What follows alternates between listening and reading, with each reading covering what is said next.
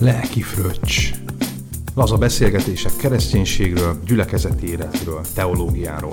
Tartsatok velünk egy lelki fröccsözésre. A házasság hete kapcsán feleségemmel beszélgetünk a Szentírás házassággal kapcsolatos tanításáról, a teremtés történet és a bűnbeesés fényében. Számtalan fontos ige szakasz van a Bibliában, de ennek a kettőnek kiemelt a fontossága. Isten férfi és nőhöz kapcsolódó eredeti tervéről olvashatunk benne, majd pedig arról, hogy ez a tökéletes kapcsolat hogyan romlott meg. Ezek a felismerések sokat segíthetnek nekünk házasságunk megélésében. A házasság kapcsán rengeteg érdekfeszítő téma merül fel, így érintenünk kell olyan kérdéseket is, amelyek szorosan kapcsolódnak a Biblia ezen részeihez és a keresztény házasság fogalmához. Beszélgetünk az ember nemiségéről, a gender kérdésről, a vállásról, a családon belüli erőszakról, férfi és a nő egyenlőségének a kérdéséről. Hisszük, hogy a beszélgetés szeretetben ment és megy végbe. Így kérünk benneteket is, hogy álláspontotoktól függetlenül ilyen szeretettel hallgassátok. Jó szórakozást kívánunk!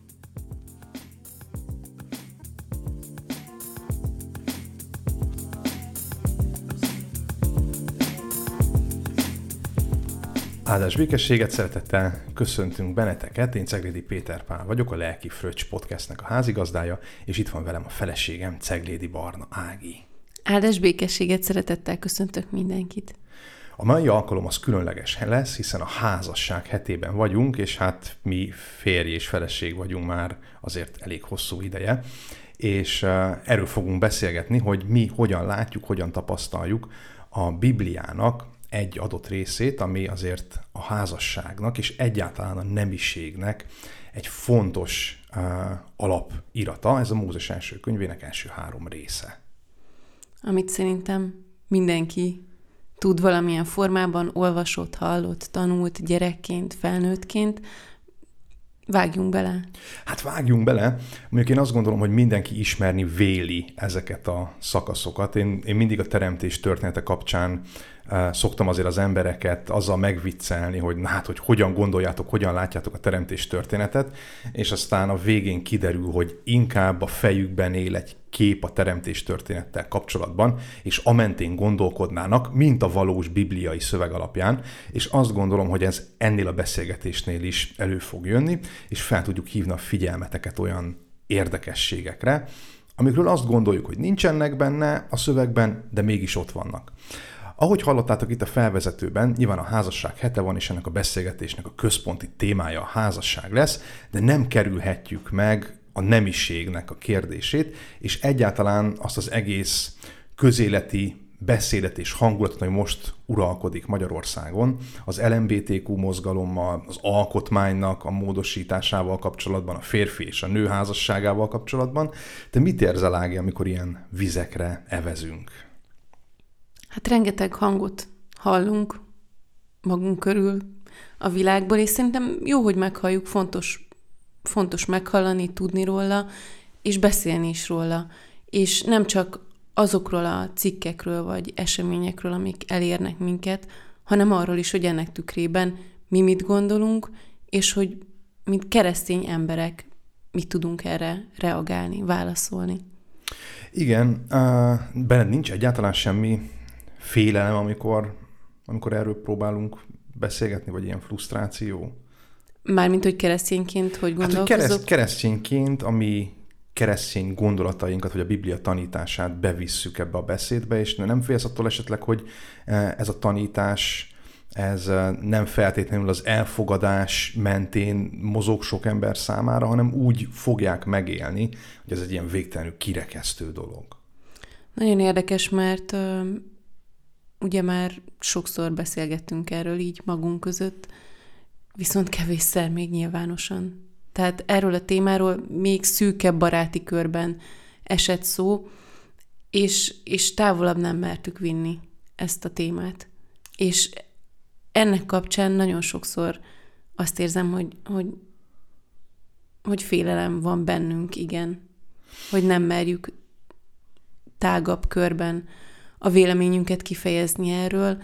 Óvatosak akarunk lenni, nem akarunk megbántani senkit, nem akarunk, tehát nem akarunk megbántani senkit, és, és ugyanakkor meg bennünk feszül az az érzés, hogy de erről keresztény emberként beszélnünk kell, mert azt a feladatot kaptuk Istentől, hogy, hogy tegyünk bizonyságot róla, és az ő munkájáról a világban és az életünkben. Igen, ez érdekes, amit mondasz, mert bennem is abszolút félelem van, és ez azt gondolom, hogy, hogy nem jó dolog, mert hogy, mert hogy itt vagyunk ketten, és azt gondolom, hogy mi egy szeretetteljes pár vagyunk, nem csak egymás felé és a családunk felé, vagy, vagy a hittársaink felé, de azért én úgy, úgy élem meg, és úgy ismerem önmagunkat, hogy mi egy meglehetősen elfogadó emberek vagyunk, és, és ez azért az, az egy rossz érzés, hogy amikor egyébként ilyen elfogadónak gondolod, vagy érzed magad, akkor mégis ott van benned a félelem, hogy, hogy erről te nem szeretnél beszélni, mert nem akarod, hogy rád süssék a pecsétet, hogy a nem elfogadás. a nem elfogadásnak a pecsétjét, Viszont ott van a másik oldal, hogy, hogy mi nem magánemberek vagyunk, hanem, hanem keresztény emberek, Krisztushoz tartozók, és mint Krisztushoz tartozó ember kötelességünk az, hogy A. Jézusról beszéljünk, B. pedig azt az igazságot, amit a Szentírásban, az íráson és rajta keresztül megismertünk, azt elmondjuk az embereknek. Tehát ez ránk van, ránk van bízva. És nekem két ige jutott az eszembe. Hát ugye lelkészként az ember mindig úgy igékben gondolkodik, és az egyik ige az Ézsaiás proféta könyvének ötödik részében van itt ez az őrállónak a felelőssége, azaz lehet azt mondani, hogy a mindenkori keresztény embernek a felelőssége a társadalomban. Jaj azoknak, akik azt mondják a rosszra, hogy jó, és a jóra azt, hogy rossz. Akik a sötétséget világosságot, világosságnak, a világosságot pedig sötétségnek mondják. Akik azt állítják a keserűről, hogy édes, az édesről pedig azt, hogy keserű. Tehát itt azt mondja Izsaiás, hogy, hogy vannak jó dolgok, és vannak rossz dolgok. Vannak világos dolgok, és vannak sötét dolgok, vannak édes és keserű dolgok. És hogy ez egy ilyen nulla vagy egy gondolkodás, és a keresztény embernek ott van a felelősség, hogy ezeket néven nevezze. És ott van a nagy, nagy nehézség és az a nagy probléma, hogy vajon amikor valamiről kimondjuk-e, hogy rossz, akkor az automatikusan jelenti a keresztény ember számára azt, hogy, hogy ő elkezd gyűlölködni. És azt gondolom, hogy nem, egészen egyszerűen az történik, hogy ő kimondja valamiről azt a véleményét, ami a Szentíráson alapszik, de ez nem jelent, vagy hát azt mondom, hogy ideális esetben nem szabad, hogy gyűlöletet jelentsen. És a másik ige, ami, ami ehhez kapcsolódik, ez az Ezékiel profétának a könyvében van, a 33. részben. Ezt mond nekik, életemre mondom, így szól az én uram az úr, hogy nem kívánom a bűnös ember halálát, hanem azt, hogy a bűnös megtérjen útjáról és éljen. Tehát az Isten nem azt akarja, hogy a bűnös meghalljon, hanem hogy megtérjen és éljen, és nekünk se abba kell segíteni az Istent, hogy, hát, hogy elpusztítsuk a másikat, gyűlölködjünk a másikkal, eltöröljük a másikat, hanem azt, hogy az Isten felé vezető úton tőlünk tehető módon segítsük. Te hogy látod ezt a, ezt a gondolatmenetet? Öm, nagyon nehéz ezt átvinni a közbeszédbe, mert hogy nekünk van egy határozott utasításunk. Igen, egy, utasítás. egy eszköz a kezünkben, ami, ami évszázadok óta itt van az embernek, ami Isten szava. Ezt az adott kornak értelmeznie kell az adott embernek az életére, a környezetére nézve, és ezt úgy gondolom, hogy mi igyekszünk megtenni, és ebben ebben nem vagyunk egyedül, mert hogy Isten szent lelke segít. Tehát ezt szerintem nem szabad elvitetni a keresztényektől, hogy amikor ő megnyilvánul, akkor a Biblia üzenetét úgy közli, hogy abban ott van a Szent Lélek. Igen. Ez az egyik. És hogy ezzel ez bátorságot ad nekünk, és bizalmat abban, hogy, hogy igenis Isten velünk van, és erről meg kell nyilvánulnunk. Tehát az üzenetünk az megvan, úgy gondolom. Uh-huh. Az itt van a kezünkben. És úgy gondolom, hogy ez egy hiteles és egy, és egy helytálló üzenet. A másik az, hogy ezt hogyan vigyük kifelé. Hogyan menjen ez tovább a mi szobánkon túl. Igen, igen, abszolút. Hogyan, hogyan vihetjük ezt tovább a, a házunkon túl, a baráti körünkön túl ami ugyanakkor egy biztonságot jelentő kör. Abszolút, mert a barátaink azért az esetek 99%-ában úgy gondolkodnak, mint mi magunk, és hogy Jézus nem a barátaink, hát barátainkhoz is elhívott bennünket, de elsősorban mindenki számára jelként akar bennünket látni. Igen, tehát megszületik ez a felismerés, hogy jó, akkor ezt, ezt tovább kell vinni, hogy a mi hangunkra is szükség van ebben a párbeszédben, és úgy gondolom, hogy ez egy párbeszéd kell, hogy legyen. Mik a párbeszédnek a, az ismérvei? Az, hogy elsősorban meghallgatjuk egymást. Igen. Ez az egyik része a párbeszédnek, a másik az, hogy elmondjuk mi is. És feltételezzük azt, hogy a másik fél meghallgat minket, úgy, ahogy mi meghallgatjuk a, a másik véleményét. Én úgy gondolom, hogy mi meghallgattunk már nagyon sok véleményt, és, és a mi véleményünk viszont még, még nem fogalmazódott meg, vagy megfogalmazódott, de még nem, nem került ki. Igen, igen, igen, pontosan én is ezt gondolom, hogy persze nyilván van, és ugye a mi véleményünk alatt azt gondolom, hogy nem, tehát a mi véleményünk, a Ceglédi Barna Ági és a Ceglédi Péter Pál véleményét. Tehát azt mondom, hogy sokan sokféleképpen megfogalmazták ezt az üzenetet, meg egyáltalán a házasságról, szexualitásról, nemiségről, vagy a 21. századnak a nemiséghez kapcsolódó kérdéseiről eszméletlen mennyiségű információ van az interneten. De én azt látnám, hogy a keresztényeknek van az a, van az a rétege, aki nagyon-nagyon óvatos ezzel kapcsolatban, és szerintem mi is ezek vagyunk, nagyon sokat kellett várni ahhoz, hogy erről akarjunk, merjünk, legyen kedvünk beszélni. Hát én azt gondolom, hogy, hogy ebben a beszélgetésben, meg egyáltalán a párbeszédben, a mindenkori egyház, meg a keresztény ember párbeszédében két dolognak kell teljesülni. Az egyik a szeretetnek, tehát hogy minden dolgunk szeretetben menjen végbe, és, és azt gondolom, hogy nekünk keresztény emberként legyen házas, vagy éppen egyedülálló, elvált, vagy éppen megromlott házasságban élő, vagy boldog házasságban élő, vagy homoszexuális, leszbikus, és akkor sorolhatnánk a végtelenségig a, a különböző kategóriákat. Nekünk egyetlen egy elhívásunk van, hogy szeretettel legyünk jelen ezekbe a beszélgetésekbe. Ugyanakkor ez nem jelenti azt, hogy ne nevezzük néven a dolgokat, mert, mert azt gondolom, hogy pontosan akkor szeretjük a másikat, hogyha néven nevezzük az áldásokat az életében, és néven nevezzük azokat a bűnöket az életében, amik jelen vannak. És egyébként a mi életünkben is vannak bűnök, tehát hogy azért ezt tegyük tisztába szerintem a legelején. Persze, um, itt még visszatérve ahhoz, um, hogy, hogy hogyan reagál a, a közvélemény a keresztény beszédre, mert ugye ez még csak beszéd, amíg, amíg nem alakul. Tehát szerintem a párbeszédhez egy, egy meghallgatás kell, egy, egy szándék, ami, ami a nyitott füleket jelenti, és nem csak a mi részünkről, hanem, hanem a többi oldalról is. És hogy mi kell ehhez? Az, hogy tudjuk, hogy hitelesek vagyunk, és, és szerintem a Szentlélek garantálja a hitelességet, a, annak a beszédnek, vagy annak a mondani valónak a hitelességét, ami elhangzik a mi szánkból. A másrészt, másrésztől pedig a, a szeretet pont, amit te mondtál, hogy, hogy szeretettel és nem gyűlölettel ö, veszünk részt ebben a párbeszédben, és bízunk abban, hogy akik minket hallgatnak, azok szintén ezzel a szeretettel Igen. állnak, vagy ülnek le Igen, pontosan. ebben a párbeszédben. Nyilván minden dolgunk szeretetben menjen végbe, és ugye sokat hallunk szeretetről, párbeszédről. Én, én azt gondolom, hogy a, a szeretet és a párbeszéd azonban nem jelent feltétlen elfogadást.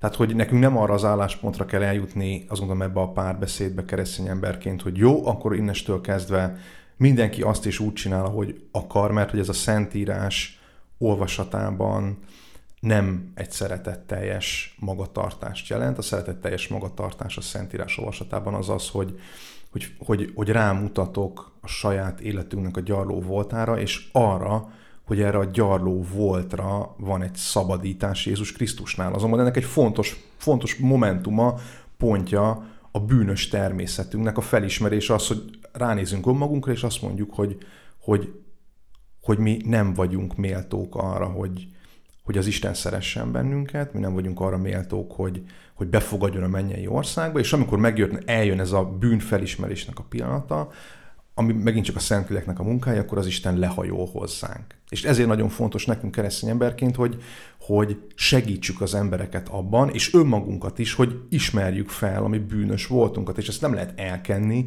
mert hogyha elkenjük, akkor, akkor nincsen utána szabadulás. A kettő összetartozik, tehát hogy ezt, ezt, ezt nem szabad elfelejteni ebben a beszélgetésben. Hát meg akkor minden további próbálkozás alap nélküli, tehát hogyha nem ismerjük fel azt, hogy bűnösök vagyunk, akkor, akkor igazából el se tudunk indulni az úton, mert hogy teljesen rossz irányba fogunk menni. És amit mondtál, a bűnösségről az, az nagyon fontos, hogy, hogy a kereszténység szerintem sokszor kapja meg azt, hogy ő a magas lovon ül, és azt mondja, hogy ti, akik lent vagytok, bűnösök vagytok, és mi megmondjuk, hogy hogy lehet hozzánk fölkapaszkodni. Ugye ez az, ami a, a ezen szerintem nagyon sokszor a párbeszéd az, az elcsúszik, Igen. kisiklik. És, és nagyon fontos az, azzal kezdeni minden párbeszédet a részünkről, hogy nem, egy hajóban nevezünk. Így, pontosan. Mindenki bűnös, nincs kisebb vagy nagyobb bűn. Öm, és, és a második szerintem, ami, ami szerintem minden emberi kapcsolatra, minden emberi problémára válasz, az a, az a nagy parancsolat. Szeresd az urat, és szeresd fele barátodat, mint magadat. És hogyha ebből indul ki a párbeszédünk, akkor utána szerintem nem siklik ki. Nem, igen, nem, nem lesz ki. csatározás a vége. Igen, igen, nem lesz csatározás, és nyilván itt, itt az a, azt gondolom, hogy az, az ennek az egész párbeszédnek valahol a, a, a nehézsége minden oldalról, hogy az emberek azt várják a keresztényektől, hogy ennek a hármasnak a második pontjáról induljanak. Tehát szerest fele barátodat, és szeresd magadat. És tulajdonképpen ez a párbeszédnek a követelménye, de mi keresztényként tudjuk, hogy ennek a mondatnak van egy eleje, szeressük az Istent, és ugye szeressük az Istent, az abban nyilvánul meg, elsősorban, hogy A. hiszünk az ő fiának a váltságművében és a megváltásban, B. pedig abban, amit ő nekünk leírt a Szentírásban, és hát ugye ezen áll vagy bukik a mi Isten szeretetünk, hogyha ennek eleget teszünk, akkor utána tudunk megfelelően viszonyulni a fele barátunkhoz. Tehát itt azért mindig látni kell, hogy a keresztények nem ember-ember kapcsolatban gondolkodnak elsősorban, hanem először ember-isten kapcsolatban, és akkor utána ember-ember kapcsolatban. Ugye nem ez nagyon sokszor félreértésekre ad okot. De térjünk rá szerintem a, a Mózes első könyvének első részére mit mond a Szentírás itt a férfi és nő viszonyáról, a házasságról, a nemiségről, ezekről az izgalmas dolgokról. Ági, felolvasnád az első rész 26-tól 28. versig terjedő szakaszát. Akkor ezt mondta Isten, alkossunk embert a képmásunkra, hozzánk hasonlóvá. Uralkodjék a tenger halain, az ég madarain, a jószágokon, az összes vadállaton és az összes csúszómászon, ami a földön csúszik-mászik. Megteremtette Isten az embert a maga képmására, Isten képmására teremtette, férfivá és nővé teremtette őket. Azután megáldotta őket Isten, és ezt mondta nekik Isten. Szaporodjatok, sokasodjatok, töltsétek be a földet, és hajtsátok uralmatok alá. Uralkodjatok a tenger halain, az ég madarain, és a száraz földön mozgó minden élőlényen. Köszönöm szépen! Mielőtt így belevágnánk a szakasznak a megbeszélésébe, azelőtt annyit hadd mondjak el, hogy a Bibliában kétféle teremtés történet van. Az egyik teremtés történet a papi teremtés történet, a másik pedig a jahvista teremtés történet.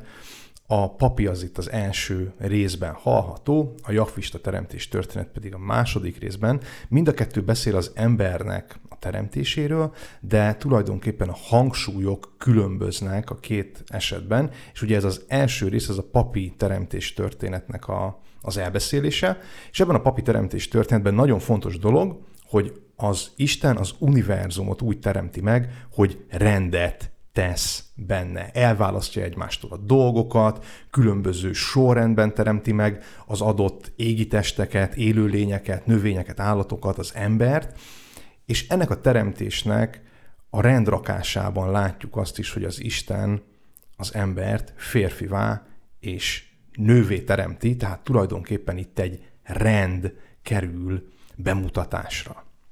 Milyen kérdéseid vannak egyébként ezzel a, ezzel a szakasszal kapcsolatban? Min, min, min akadt meg először a, a szemed? Mi az, ami szerinted érdekes lehet egy, egy biblióvasó ember számára? Hát az első és legizgalmasabb szerintem az, hogy alkossunk embert a képmásunkra, hozzánk hasonlóvá ez nagyon ígéretesnek hangzik, hogy Isten úgy gondolta, hogy, hogy egy hozzá hasonló lényt teremt, Uh-huh. és, és így sokszor azt gondoljuk, hogy akkor mi most úgy nézünk ki, mint Isten, uh-huh. vagy Isten néz úgy ki, mint mi, Uh-huh. Öm, és hogy ki hasonlít kihez. Öm, igazából a, a gyerekeink kérdezik rengetegszer, hogy hogy néz ki Isten. Uh-huh. Uh-huh. És, és mondjuk meg őszintén, ez nem csak gyerekként marad bennünk ez a kérdés. Szerintem, Persze. amíg élünk, eljátszunk azzal a Abszolút. gondolattal, hogy, hogy hogyan képzeljük el azt az Istent, aki megteremtett minket, és azt mondja, hogy hasonlóak vagyunk. hasonlóak vagyunk hozzá.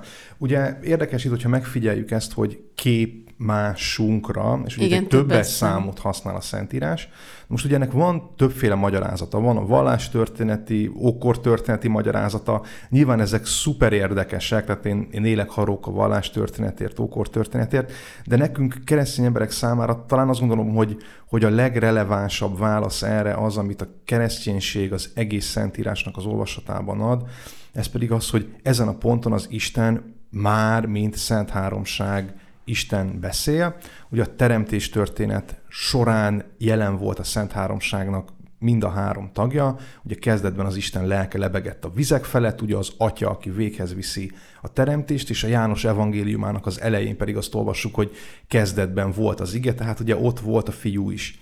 És én azt gondolom, hogy amikor az Isten megteremti az embert, és a képmására teremti, akkor tulajdonképpen ezt, az, ezt a társas Isten kapcsolatot ülteti el az emberbe. Tehát tulajdonképpen abban vagyunk hasonlóak az Istenhez, hogy társas lények vagyunk, akár csak az Isten társas lény. Nem tudom, hogy ez számodra mennyire ilyen élhető vagy elfogadható magyarázat. Igen, abszolút is, és ugyanakkor hajlamosak vagyunk a külsőre gondolni, hogy akkor a kinézet. És igazából talán itt, itt a tulajdonságok, amik hangsúlyosak. Tehát egy, egy szerető Isten képmására teremtettünk Abszolút. azért, hogy, hogy szeressünk. Egy, egy alkotó Isten képmására teremtettünk azért, hogy mi is alkossunk itt a Földön. És a következő, ami megragadja a figyelmemet, az, hogy férfivá és nővé teremtette őket. Tehát még egyszer elhang- elhangzik a képmás, tehát Isten képmására teremtette, férfivá és nővé teremtette.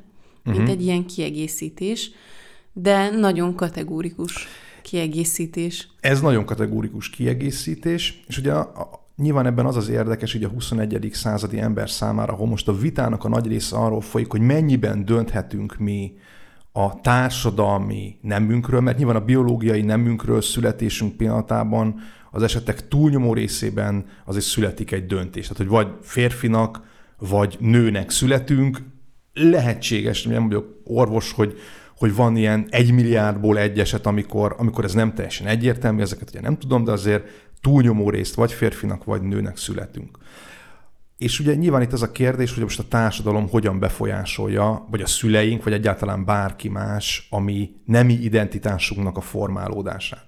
És a Szentírás azt mondja, hogy, hogy a nemi identitásunk az Istentől származik. Tehát ő az, aki azt mondja, hogy te férfi vagy, te pedig nő vagy, és a teremtés... Tehát, ha jól értem? Igen? bocsánat, ha jól értem, Nyugodtan. akkor itt nem csak a, a biológiai nemünkről ír a Biblia, hanem a kultúrában, a kulturálisan meghatározott nemünkről is.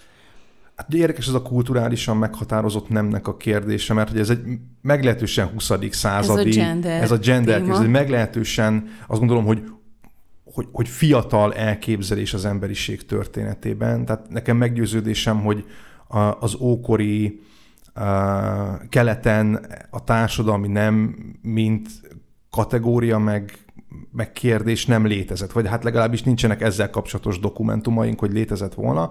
Én azt gondolom, hogy ez egész egyszerűen nem szerepelt az ókori gondolkodásban. Számukra teljesen egyértelmű volt az, hogy van egy isteni rendelés, ebben az isteni rendelésben van férfi és nő, és a biológiai nem az egyenlő volt a, a társadalmi nemmel. Tehát, hogy ezt, ezt nem, nem, nem feszegették ezt a kérdést, mert hogy elég egyértelmű a leírás. Tehát mi most em, 21. századi emberként elkezdhetünk ezen gondolkodni, csak, csak én azt gondolom, hogy a Szentírás nem akar bennünket ezen el gondolkodtatni, ő ezt az egész utat ezen a ponton le akarja zárni. Azt mondja, hogy van az Isten, aki férfivá és nővé teremtette az embert.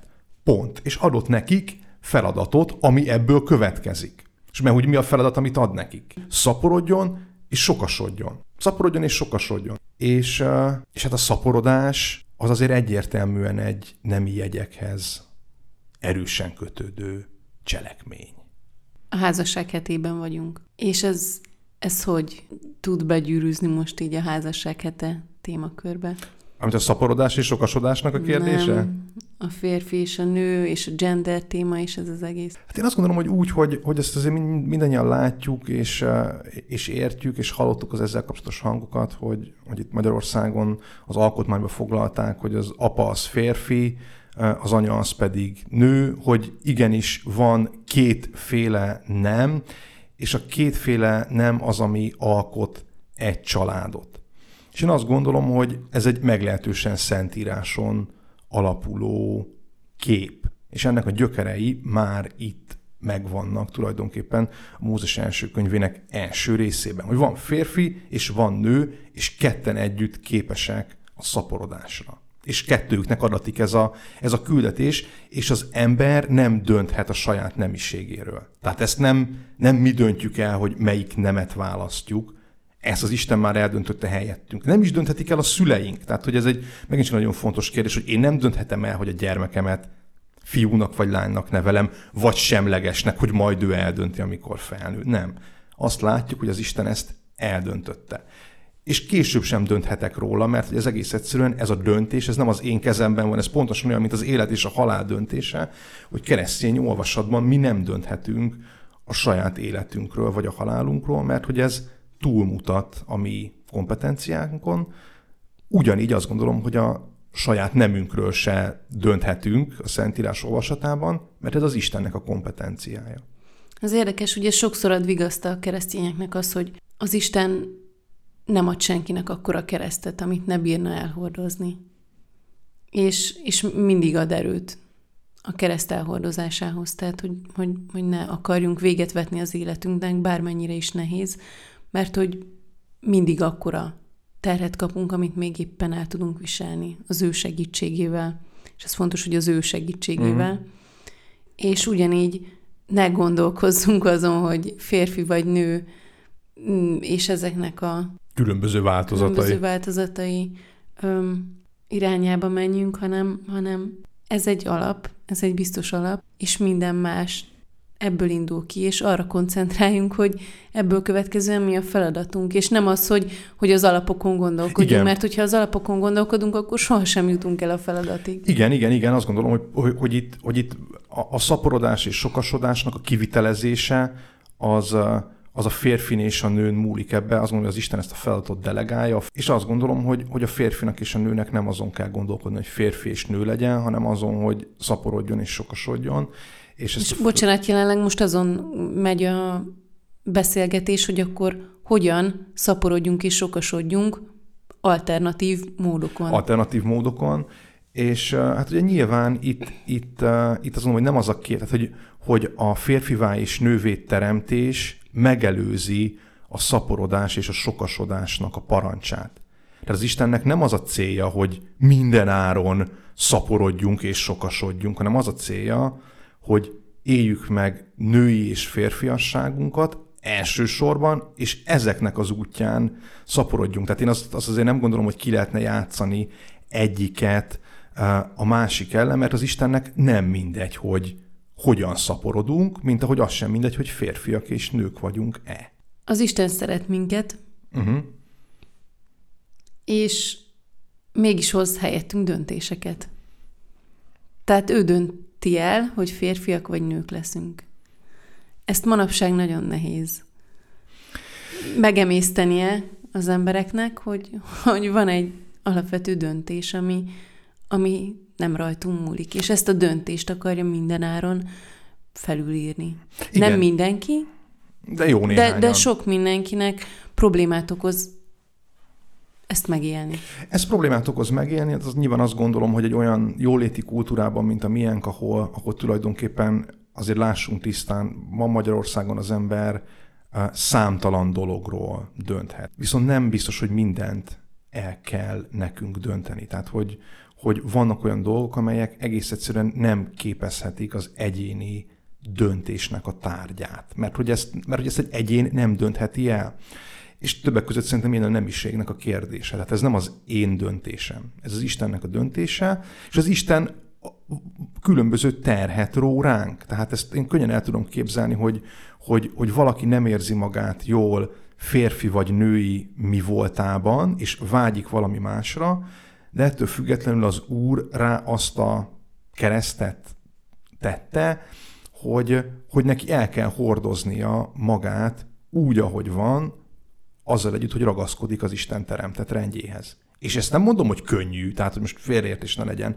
Nem mondom azt, hogy ez a világ legkönnyebb dolga. Én elhiszem, hogy ez egy élethosszig tartó, rettentően eh, kegyetlen harc, ami azért azt gondolom viszont, hogy, hogy ha az ember arra az útra lép, hogy ezt megvívja, akkor az Isten ad hozzá segítséget, hogy ebbe, hogy ebbe ne bukjon el. Tehát ebben nem hagyja magára az embert, viszont nem is kínál neki egy olyan olcsó kiutat, hogy hát akkor azt csinálsz, amit akarsz, meg akkor majd döntsd el te, én, én nem akarom eldönteni helyetted. Próbáld végig a különböző verziókat, Igen. és amelyikben jól érzed magad, akkor ott megállapodhatsz. Igen, tehát vagy, ez... vagy hogyha már egy idő után nem érzed jól magad, akkor akkor meg keresel egy tovább. másikat. Igen, tehát azért itt, itt, itt, itt azt gondolom, hogy ezt nem szabad relativizálni, ez az Istennek a, a szabad, szuverén döntése, amivel nekünk együtt kell élni. Pont. És ez, ez gondolom, hogy teljesen egyértelmű itt a, a Mózes első könyvében.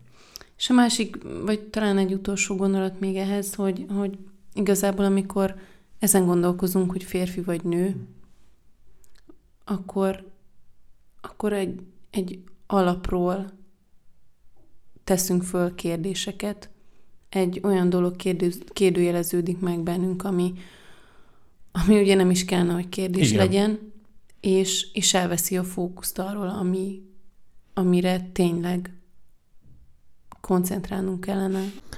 Ami az, hogy az Isten képére vagyunk teremtve, és ez azt gondolom, hogy a legfontosabb küldetésünk ezen a földön, hogy ezt az Isten képűséget a lehető legteljesebben megéljük, és ez van minden előtt tulajdonképpen, egyáltalán az egész nemiségünk kérdése előtt az szerepel és az van, hogy az Isten a maga képére és, és hasonlatosságára teremtette a férfit és a nőt is. Szóval ez mindennek az alfája, és erre épül tulajdonképpen utána minden, hiszen ez a legfontosabb küldetésünk, a második pedig az az, hogy a magunk férfiasságát és nőiességét az Isten által elrendelt rend szerint megéljük, és ebből következik a harmadik dolog, hogy azt a küldetést, amivel az Isten megbízott bennünket, a szaporodás és a sokasodás, a teremtett világnak a gondviselése, hogy ezeket a küldetéseket be tudjuk tölteni. Tehát így épül fel tulajdonképpen ez a három nagyon fontos dolog, és mint, mint, mint téglák épülnek egymásra.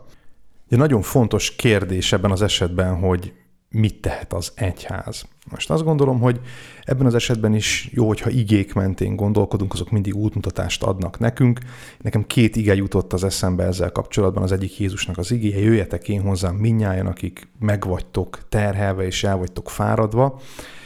Ezt tudjuk üzenni azoknak az embereknek, akiknek a nemiségük az problémát jelent önmaguk számára. Vannak emberek, embertársaink, akik a saját nemi identitásuknak a válságát, kérdéseit problémaként élik meg, és ebben a problémában mi szeretnénk nekik segíteni, és szeretnénk egy olyan menedék lenni, ahol ezekre a kérdésekre megnyugtató és biblikus válasz van. Van az embertársainknak egy olyan csoportja, akik azt gondolják, hogy az ő nemi identitásukkal, annak ellenére, hogy az nincs összhangban a Biblia tanításával, minden a legnagyobb rendben van, és ők nem látják ezt se tehernek, se problémának, se semmiféle Istennek nem tetsző dolognak, és nekik pedig az egyháznak szeretettel meg kell szólalnia a világban, hogy igen, ez a teremtett rendelés az Isten akaratával ellenkező dolog, de ez nem azt jelenti, hogy nem látunk benneteket szívesen, sőt, hívunk és várunk benneteket, hogy együtt megéljük azt a csodát, amit bűnbocsánatnak és az Isten szerint való életnek nevezünk. Számukra a keresztény közösség az abban segíthet, ez az én meggyőződésem, hogy az önmegtartóztatás és az önmegtagadásban el tudjanak indulni. Az önmegtagadás az egyébként mindannyiunk számára kötelesség. Jézus maga mondja, hogy aki követni akar, tagadja meg magát. És ez egy nagyon fontos dolog, hiszen a 21. században minden az önmegvalósításról szól, arról, hogy éljünk úgy, ahogy nekünk tetszik. A kereszténységnek azonban nem az önmegvalósítás az üzenete, tehát mi nem azért vagyunk együtt, hogy megvalósítsuk önmagunkat, hanem azért, hogy megvalósítsuk azt az áldott elképzelést, azt az áldott tervet, amit az Isten adott nekünk.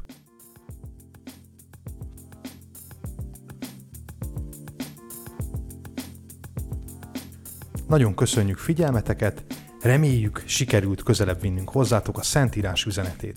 Ez a beszélgetés az első része volt egy három részes sorozatnak. A következő epizódban a Mózes második részének emberteremtésével foglalkozunk. Ott már konkrétabban a házasságról fogunk beszélgetni. Várunk benneteket szeretettel!